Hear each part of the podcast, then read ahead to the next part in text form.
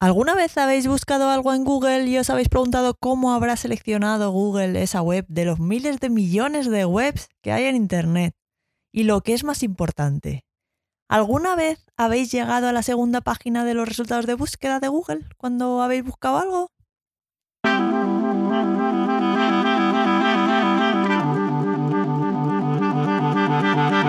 Podcast ninja sobre Big Data, episodio 48, Inteligencia Artificial para SEO.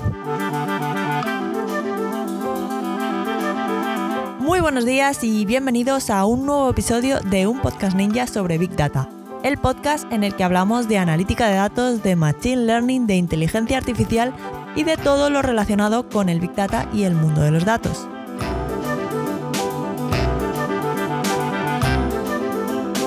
En este podcast hablamos de Big Data de manera normal, alejándonos de las ideas de inteligencia artificial de las películas y tratamos esos temas con los pies en la tierra y con sentido del humor. Además, si os interesa este mundillo y queréis profundizar un poco, podéis ir a datos.ninja y descargar el ebook La guía ninja del Big Data y la inteligencia artificial. Podéis descargarla directamente desde el enlace en las notas del programa. En el episodio de hoy vamos a hablar de SEO y obviamente de inteligencia artificial, que es de lo que trata este podcast. SEO viene de Search Engine Optimization, que significa optimización para motores de búsqueda.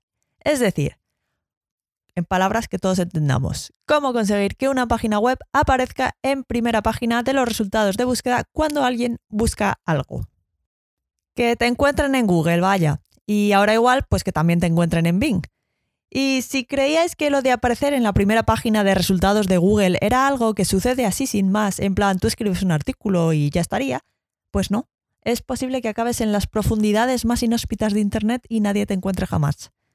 Mm, todo tiene su aquel, no creáis que el que aparece en primera página de Google es mm, porque, porque sí, porque no ha hecho nada, ha escrito un artículo y ya está.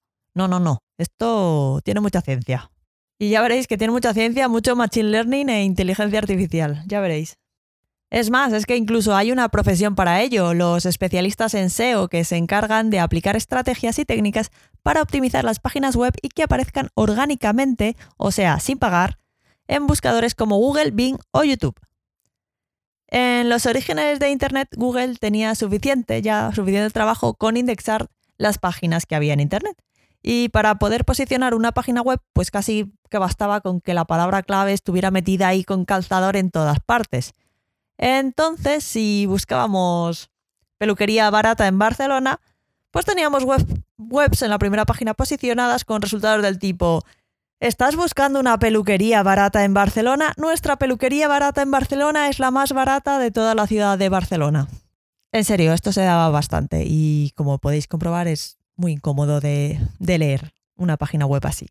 Además, también había mucho contenido duplicado de webs que copiaban a otras webs ya posicionadas y entonces Google empezó a tunear su algoritmo de búsqueda para que los resultados que obtenemos, pues cuando buscamos algo, nos fueran realmente de utilidad y no estas cosas, pues que como digo, hacían un poco de daño a la vista, ¿no?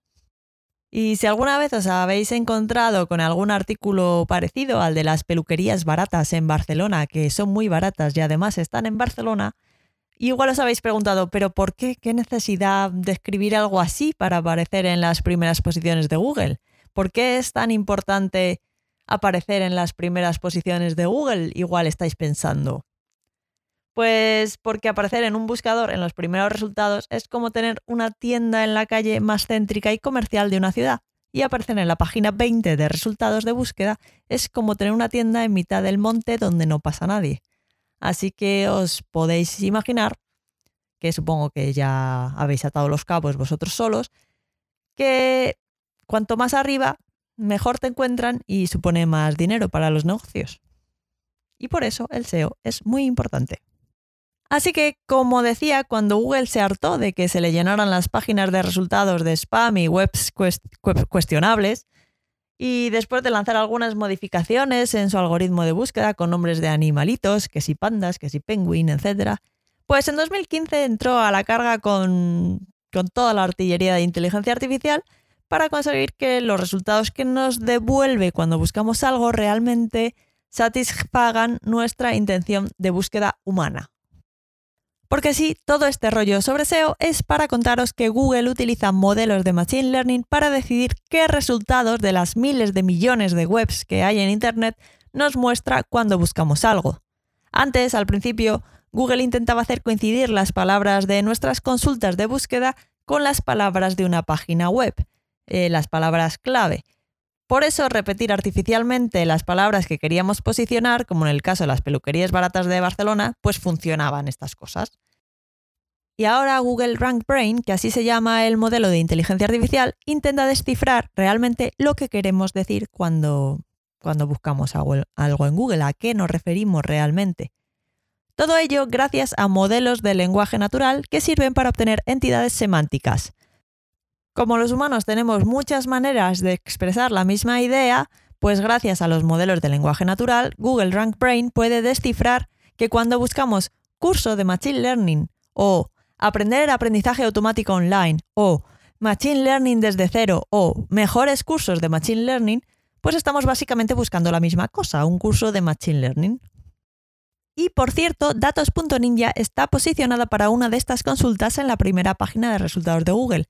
A ver si adivináis para cuál. Igual hasta hay un premio, aunque tendría que pensar que... Bueno, no sé, a ver si lo adivináis. Total, que una vez que Google Rank Brain obtiene mediante modelos de lenguaje natural la intención de búsqueda de un usuario, o sea, lo que quiere realmente decir este usuario con su consulta, pues muestra un conjunto de resultados de búsqueda que cree que le gustará. Si a muchas personas les gusta una página en particular en los resultados, el modelo aprende que tiene que mostrar esa web más veces ante búsquedas similares y si no, pues la próxima vez que alguien busque algo parecido, pues no mostrará para nada esa web. Y para saber si a un usuario le parece o no bien el resultado que le ha ofrecido Google, pues el algoritmo lo que hace es se fija en cómo interactúa el usuario con los resultados de búsqueda.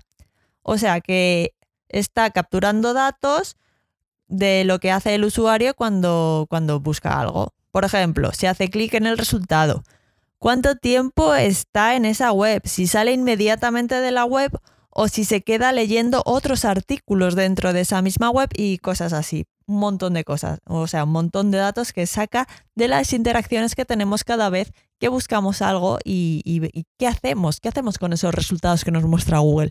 Todo eso eh, determina el posicionamiento que tendrán esos resultados en próximas búsquedas para otros usuarios.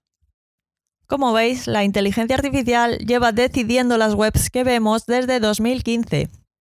Y el trabajo de los SEOs es más complejo, desde que posicionar una web ya no consiste en repetir muchas veces la palabra clave que queremos posicionar. Pero los SEOs supieron adaptarse ante la aparición de Google Rank Brain y algunos de ellos incluso fueron capaces de ver cómo incorporar también Machine Learning para mejorar sus resultados. Una forma en la que el aprendizaje automático se puede utilizar en SEO es a través del análisis de palabras clave. El análisis de palabras clave no es más que el proceso de identificar y seleccionar las palabras clave más relevantes y efectivas para un sitio web determinado. Por ejemplo, podríamos entrenar un modelo sobre un montón de datos de páginas, de páginas web eh, de, de, las que ya hubiésemos extraído palabras claves asociadas. Y ese sería nuestro dataset de entrenamiento. Con el modelo ya entrenado lo podríamos usar para predecir las palabras clave más efectivas para un contenido determinado. Y esto nos ayudaría a identificar nuevas palabras clave que igual hemos pasado por alto. Incluso podríamos llegar a obtener la importancia relativa de diferentes palabras clave y cómo se pueden combinar para lograr el máximo impacto. Otra forma en, la que el Machine Learning se puede utilizar en el análisis de palabras clave es a través de técnicas de procesamiento de lenguaje natural. A ver, si Google lo utiliza para decidir qué resultados muestra, un SEO ninja de la inteligencia artificial también puede hacerlo.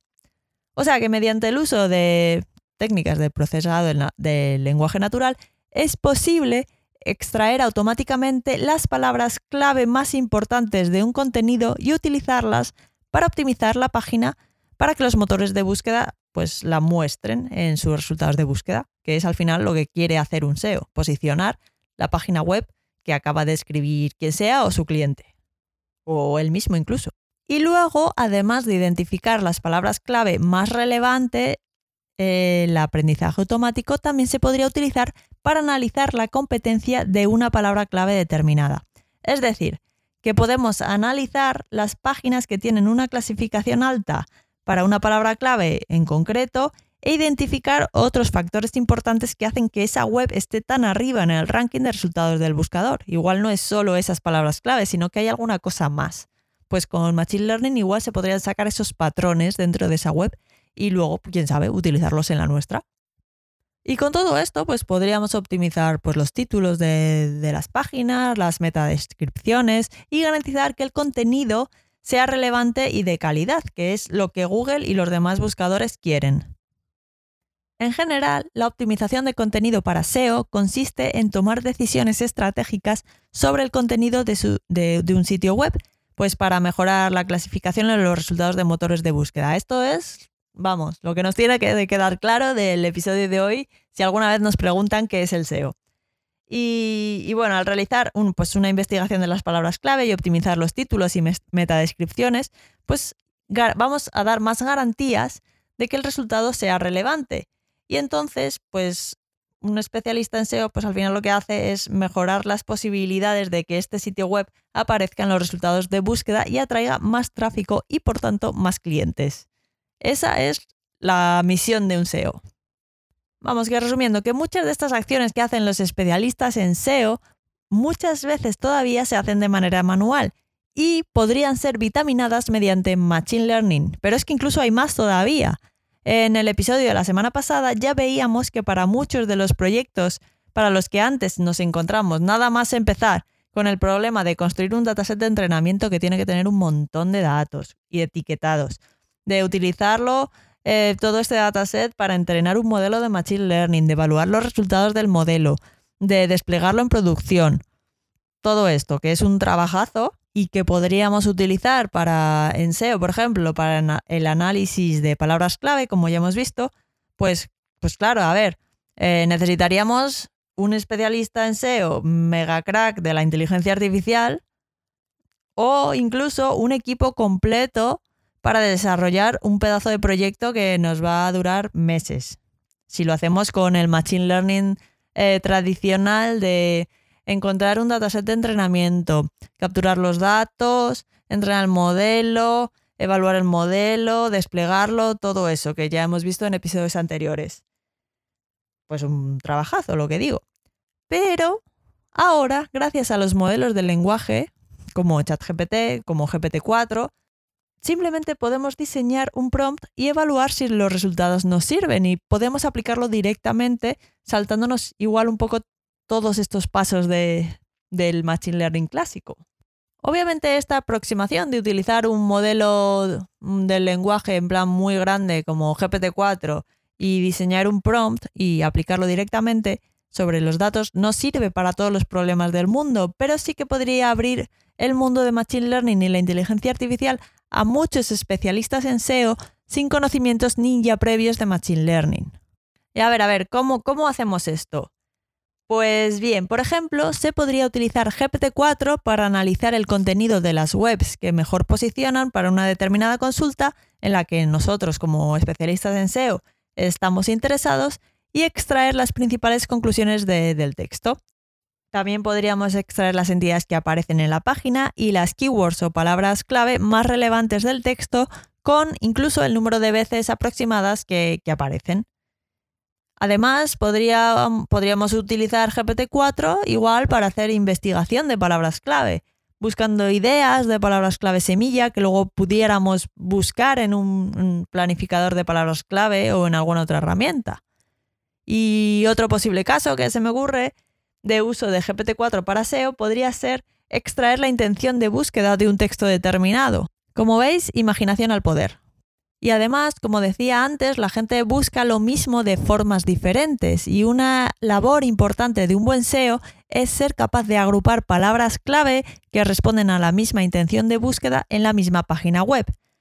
Luego, haciendo esto, pues lo que hacemos es evitar perder poder de captación y utilizar palabras clave que responden la misma intención de búsqueda en páginas diferentes, que cuando hacemos esto se provoca una cosa que en SEO se conoce como canibalización, que vamos, a ver, explicado así mal y pronto, ¿vale? La canibalización lo que hace es que como tú tienes dos páginas que responden la misma intención de búsqueda del usuario, pues están luchando entre sí por aparecer en la primera página para una misma búsqueda de Google y entonces al final pues no aparece ninguna. Eso es canibalización así explicado rápido, ¿vale? Espero que no venga ningún especialista en SEO con antorchas a la puerta de mi casa después de haber dicho esto. Pues estas agrupaciones de palabras clave también las podría hacer GPT-4 si diseñamos un buen prompt que, pues que le pida hacer eso. Y nos ahorramos todo el trabajo de diseñar un modelo de Machine Learning de aprendizaje no supervisado con un montón de datos y luego, pues, pues lo que vengo diciendo, todo el proceso de un proyecto de Machine Learning diseñamos un prompt que nos le pida eso a GPT-4 y vemos a ver si el rendimiento, si los resultados son lo suficientemente buenos como para poder usarlos en nuestro análisis SEO.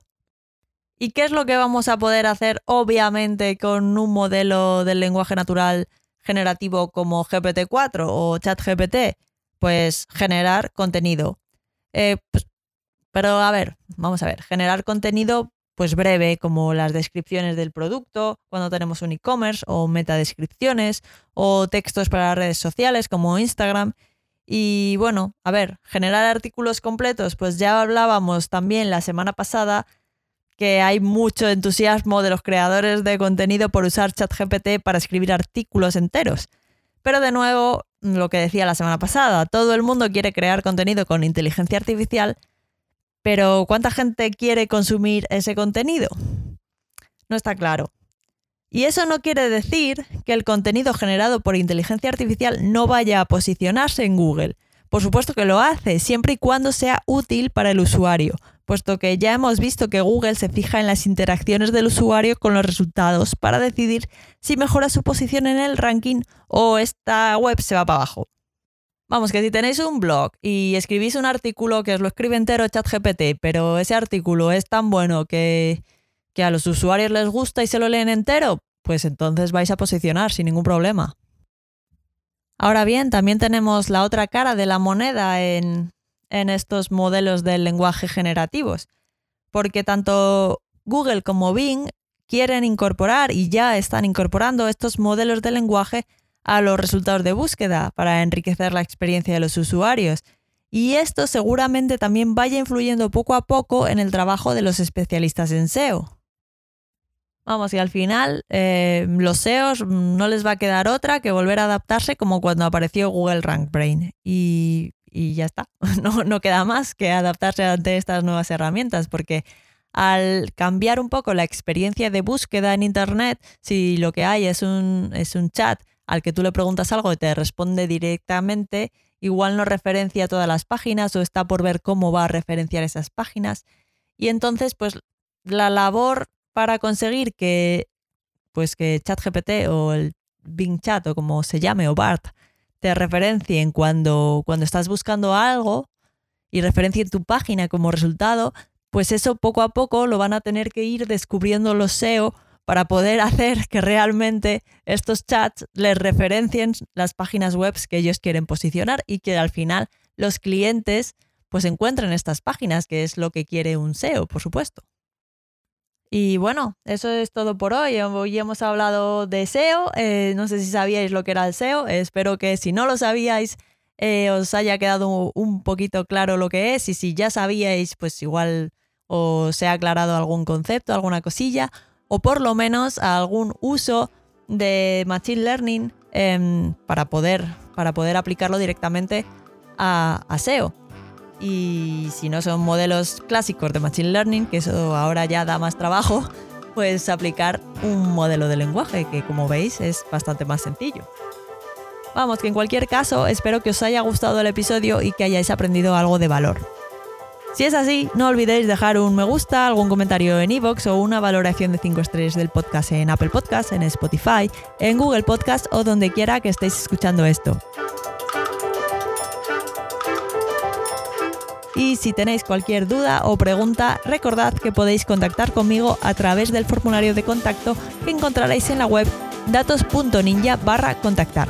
o también podemos seguir la conversación en datos.ninja barra Twitter. Podéis encontrar todos los enlaces en las notas del programa. Y nada, que muchas gracias por estar al otro lado y nos escuchamos en el próximo episodio de un podcast ninja sobre Big Data. Feliz semana y hasta el próximo episodio.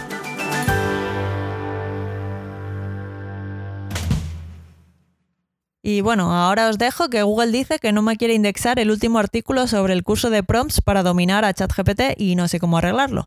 Si queréis echar un vistazo, os lo dejo en las notas del programa también.